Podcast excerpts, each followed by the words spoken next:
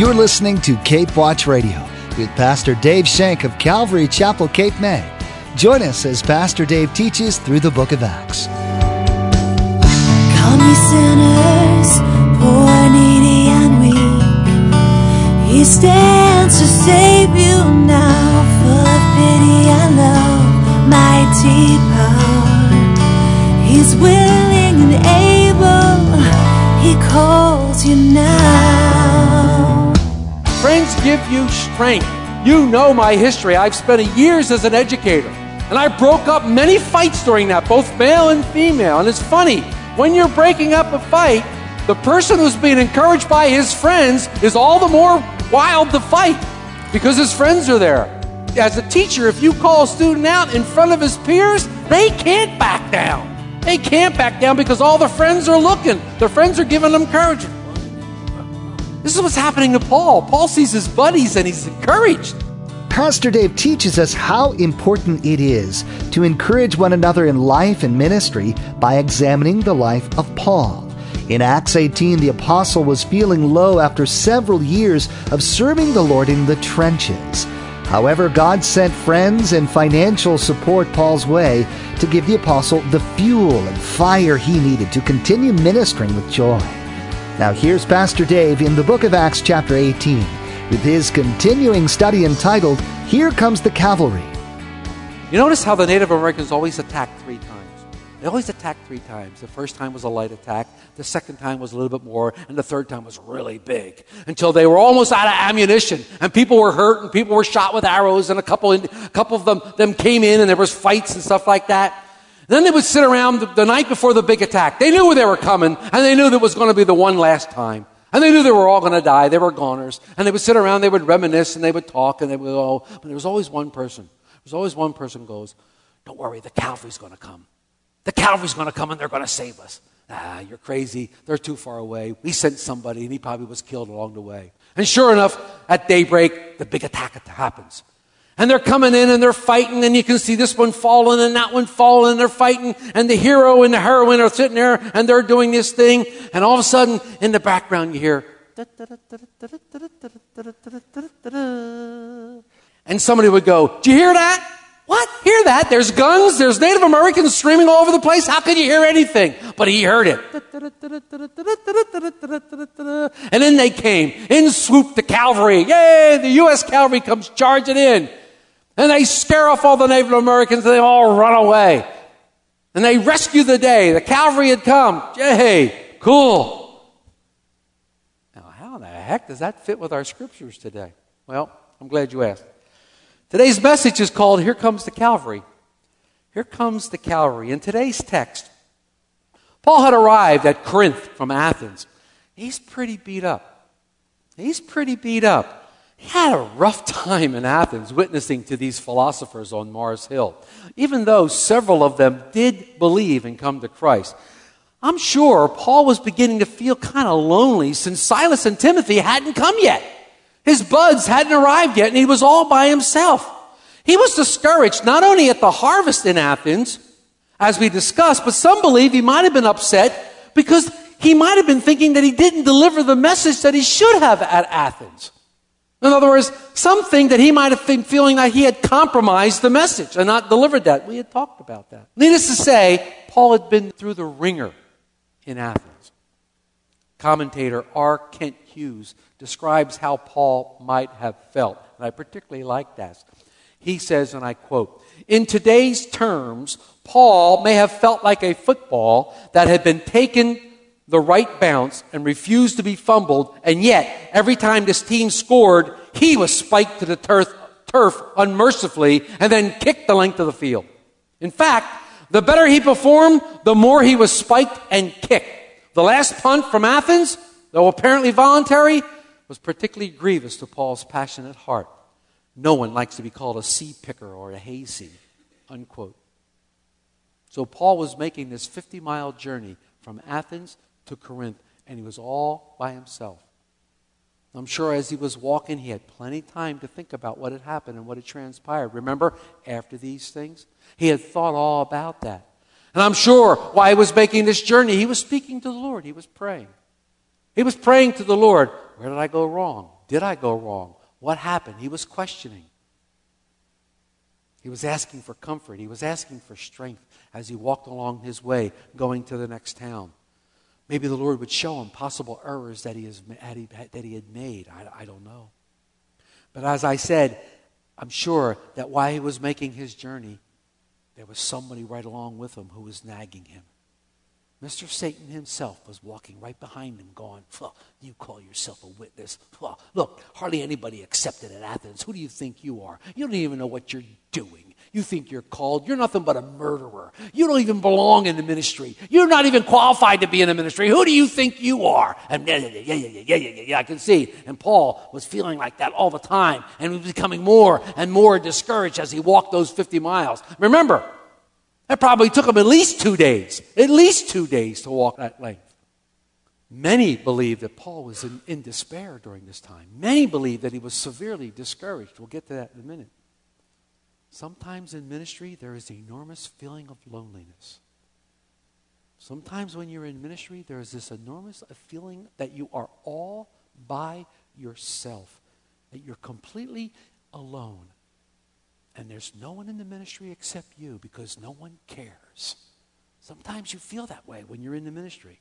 This is a prime time for Satan to come by your side and attack you. It's a prime time for him to come by your side and ask the same questions that he probably asked Paul.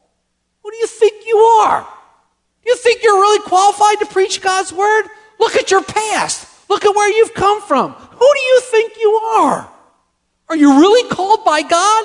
How dare you to be so presumptuous that you would say you heard God's voice? What's wrong with you? I know just how Paul felt. Satan says, Look at these sins. Look at his past failures. And you're not even saved. I know those feelings from Satan. I felt those feelings from Satan. I felt how he walks along and questions, and you call yourself a pastor. Look at the fruit of the ministry. There's no fruit. You have no ability. You keep making mistakes. I know how Paul felt. I know how Paul felt. But Paul enters Corinth. Remember, Corinth is the Las Vegas of the ancient world. And as he enters Corinth, a series of events happen that are orchestrated by the Lord. And what happens here is these are orchestrated by the Lord to do nothing than encourage Paul.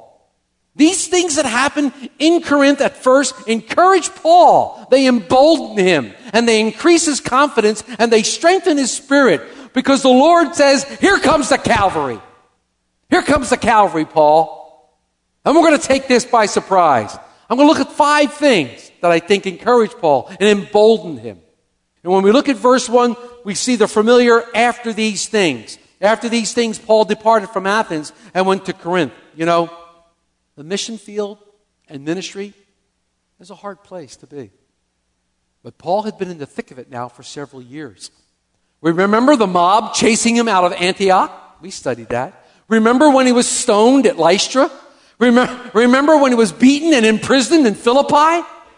Remember the mob and the death threats at Thessalonica and Berea? And then remember we talked about the disappointment at Athens with the philosophers? These events had taken a toll on Paul, both physically and mentally. I'm sure right now he was disillusioned. I'm sure right now he was dispirited, but he kept on going, being driven by the Holy Spirit and being driven by this passion he had for the Lord Jesus. But he was growing weary. Satan likes to wear you down. He likes to wear you down. And he keeps coming at you and keeps coming at you and keeps coming at you, thinking, I'm eventually going to wear this person down. I'm eventually going to win over this person. What happens next in Paul's life in this story is truly the providential hand of God. As the Lord has now arranged these things in Paul's life that are going to embolden him. What does embolden mean? Embolden simply means it gives boldness, it gives courage. It simply means it encourages. When Paul arrives in Corinth, the Lord gives him just the encouragement he needs to keep going. Just the encouragement that he's been looking for and has been hoping for and been praying for. The Lord will do the same for us. The Lord will do the same for you. Trust me on this. The Lord will do the same for you. When you suffer discouragement, when you suffer disillusionment, when you become weary, the Lord will cause things to happen in your life that you will look at and go, wow. And you'll be encouraged by those things. Maybe some of the same things that we're going to study today. You'll be encouraged and you'll be lifted up and go, yes, Lord, I can continue in your word. I can continue in your service, Lord, because now I'm encouraged by you and you alone. I know you haven't left me. I know you haven't forsaken me. We need that. We need that. There used to be a commercial on TV that said, everybody needs a little help now and then. I don't know if you ever heard of that commercial or not, but I won't even tell you what they advertised. But the Lord's saying, everybody needs some help. Everybody needs help. So we see as we go to verses 2 and 3 that Paul's despair is somewhat shortened. It's short lived for for a little while. Because the first of these five events occur. He meets fellow workers in leather, tent makers, just as he was, and they embolden him. They give him courage. Let's look at verses 2 and 3. And he found a certain Jew named Aquila, born in Pontus, who had recently come from Italy with his wife Priscilla, because Claudius had recommended all the Jews to depart from Rome. And he came to them. So because he was of the same trade, he stayed with them and worked, for by occupation they were tent makers. I love this. Two things here. First of all, number one, we see Scripture confirming history. I love this when Scripture actually confirms history because the historian, the Jewish historian Josephus, records that in 49 AD, the Emperor Claudius, because of his anti Semitism, threw out all the Jews from Rome. He got rid of them. And this is recorded in, in the historian books. So Aquila and Priscilla, who were in Rome, now leave and they happen to settle in Corinth. Now we don't know whether they were believers or not before Paul met them. We have no idea. I'm thinking maybe they weren't because why, if you were a believer, why would you settle in Corinth? We just said it was the Las Vegas of the, of the ancient world. It was one of the most decadent cities available, but they did settle there. But notice here that Paul meets a man and wife who are tent makers just like him. And he stays with them. And this working now helps him to support himself in the ministry. Because now he can do the things that the Lord is wanting him to do. He can support himself in this ministry that he's being given. And these two become instrumental in Paul's ministry and they become co-laborers with him. We know from scripture that they serve Paul faithfully and risk their lives for him, it says in Romans 16 verses 3 and 4. They assisted Paul in Ephesus. We're going to read that very shortly in Acts 18 to 28. They even hosted a home church there. And they were extremely important to Paul as, and as his team members, and Paul thanked the Lord for them. When Paul met these two, he became encouraged. He became emboldened. The Lord had arranged this meeting, no doubt. It was indeed a divine appointment. The Lord had arranged these two to be there. The Lord knew the way Paul was feeling. He knew that Paul had heard, he had heard Paul's prayers, and he was strengthened in our servant's heart, Paul, for the work that was yet to come. The Lord was answering these prayers. It is so important to have people beside you and with you in ministry that are like minded. We can't do this by ourselves. Ministry is not someone by themselves doing this. It takes a group of people to minister to other people. People who come alongside you and encourage you. People who come alongside you in strength. And sometimes just being your friend is so important. I love this picture of Paul coming into a brand new town, not knowing a soul, looking around, and he finds two people there who are tent makers just like him and who are, who are like minded like him. And they take him in and they comfort him and they bring him in and they kind of show him the ropes of making tents and he works with them. I love this because guess what? This happened to me. It happened to my wife. In 2010, we came down here. We came down here and left Vineland. We left everything we knew in Vineland, all our friends, everything. We came down here to come into ministry, to take over this church. We've been asked to come. And we came down here. We didn't know anybody. Oh, I knew some of you by your faces that I had been here before. I had recognized you, but we didn't know anybody. And we came down to this city that we did not know. All the fellowship was gracious and they welcomed us. They welcomed us with smiling faces and they wanted us. But there was one couple. There was one couple that welcomed us in. There was one couple that took us into their home, entertained us, got to be our friends, got to find out who we were as people, got to know some of our hurts and some of our pains. Just, we're our friends. Now, since then, other Priscillas and Aquilas have come into the church. Other Priscillas and Aquilas have come in, and they've come alongside us, and they've strengthened us. And, and, and they've given us hope to continue in this ministry because it's a tough, long road, guys. It's tough being in the ministry. It's tough. And these guys, you all come alongside us and you help us. And, I'm not in here by myself. That's what ministry is about. We're all in this together, folks. But we got to come alongside uh, one another. We got to know more than just church. We got to see the love of Jesus Christ in you, in your home, and in your house, and in your friends, and your families. We, we need to know each other, and it's so important. So important. The Apostle Paul finds out the best lesson in the whole wide world is that you're not alone in ministry. You're never alone in ministry because, number one, the Lord's there, and the Lord always has these divine appointments. He sets you up with people. People who just love you. People who just love you, and it's so important. No wonder Paul was emboldened by this fellowship, by this couple. No wonder he was excited. He could work, make intents, and then he could do what the Lord had called him to do. He goes into the Sabbath and he reasons with them about Jesus Christ because now he has the money to do so and he's encouraged. He's supporting himself. He's witnessing Jesus Christ. I mean, after all, that's why Paul went to Corinth. He went to Corinth to witness Jesus Christ and possibly start a church. Look at verse 4. And he reasoned in the synagogue every Sabbath and persuaded both Jews and Greek.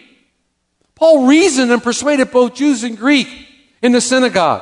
We know from past scriptures that when Paul went to the synagogue and he reasoned with them, he spoke of Jesus as the Messiah. That's what he spoke about. We know that when he persuaded them, he convinced them, whether by arguing or giving evidence that Jesus is the Christ.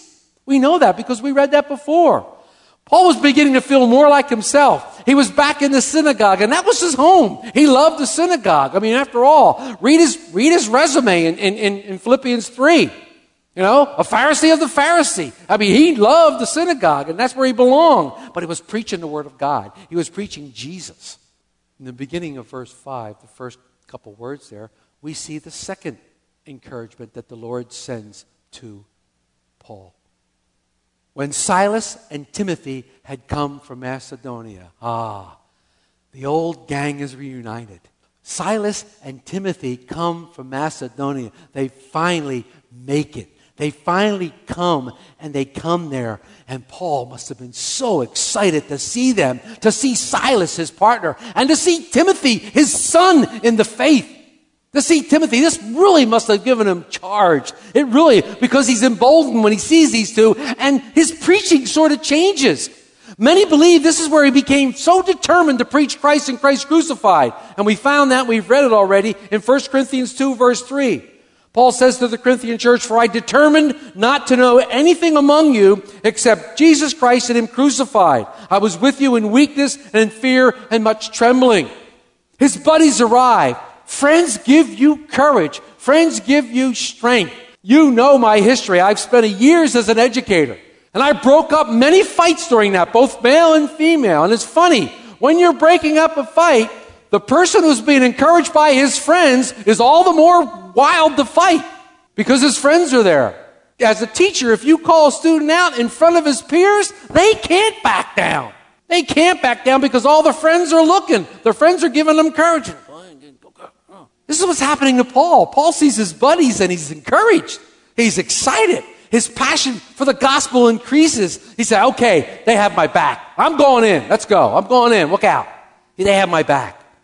So we see Paul emboldened by these new acquaintances that he's meet. And he's emboldened by the, the reunion of these fellow ministries, of these ministers and these missionaries who come with him. But thirdly, he's also emboldened by the gifts that Silas and Timothy bring. Now, it's not in the scriptures. It's not in the scriptures, and we have to search the scriptures to find out exactly where this is from. But it appears that when Silas and Timothy came from Macedonia, they bought gifts.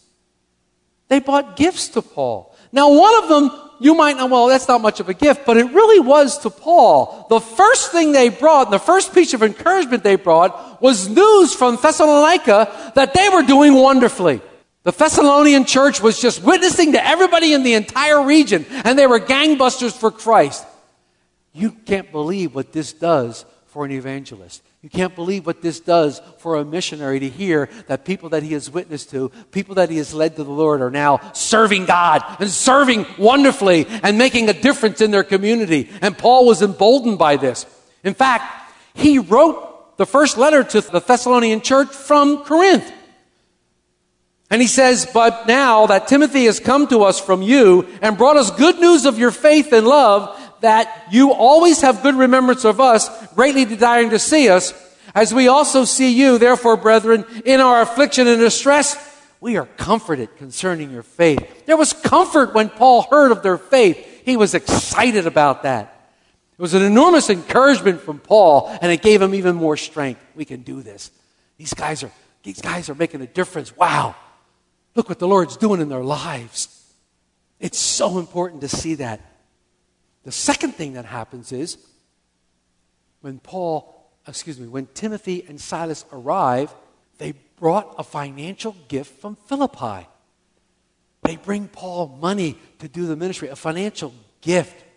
We read in Philippians 4, verses 15 and 14, he's telling the Philippian church, Nevertheless, you've done well that you shared in my distress.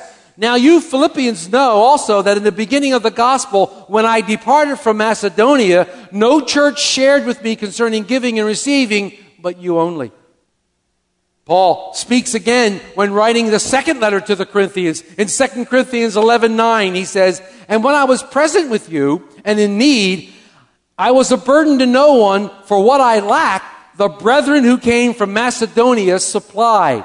And in everything I kept for myself from being a burdensome to you, so I keep myself. Paul was excited because this gift comes. And now he's really getting excited. This is wonderful. This, this financial gift now helps him to devote full time to his ministry. It helps him to devote full time to what the Lord was doing in his life. Let's look at these two gifts. When we are reunited with old friends, uh, friends who are Christian nowadays, we are encouraged. When I'm reunited with my dearest friend, we're encouraging to one another. There's power there because we served the Lord together at Vineland for a long, long time. And he's a wonderful brother. And he encourages me and I encourage him. And we're together. That encourages us and that, that makes us want to continue. And if I'm having a bad day, I know I can pick up the phone and call him and he'll encourage me and we'll talk about it. And many, many other times he's called me on those days. And we encourage each other. We, we move. But let's talk about the financial gift. Every time you give to a missionary or even give to this local church, it is encouraging to us because it enables us to do what God has called us to do. Missionaries can't live for free. Missionaries need our support. This church cannot operate for free. And the Lord continues to provide and greatly provides for this church. But it's through you. It's through the Lord impressing upon your heart His love. And as you grow close to Him, you want to give. You want to give to your church. You want to give to your, your, your, your missionaries and, and the localities because it helps us to do the things the Lord has called us to do. And this is exciting. This is exciting. You then become partakers of what's happening. Pastor Dave will continue teaching through the book of Acts the next time you join us. You know, programs like Cape Watch Radio can be a huge blessing that God uses in the lives of countless people. But we must always be careful about just hearing God's Word. Remember what James said? But be doers of the Word and not hearers only, deceiving yourselves. For if anyone is a hearer of the Word and not a doer, he is like a man observing his natural face in a mirror. For he observes himself, goes away, and immediately forgets what kind of man he was. As you join us each day here on Cape Watch Radio, it's our hope and prayer that you would not only hear God's Word, but that you would do God's Word. That you would take the lessons that you're learning here on Cape Watch Radio and apply them to your everyday life. We want to help you continue to apply God's Word to your life. We have resources to help you in this journey. Log on to www.capewatchradio.com. There you'll find helpful tools that you can use as you study God's Word. Again, our web address is capewatchradio.com. Or you can always give us a call. Our phone number here at Cape Watch Radio is 609 884 5821. That's 609 884 5821. And don't forget to place a marker in your Bibles and join us again as Pastor Dave continues teaching through the Word of God. Until next time, may God bless you.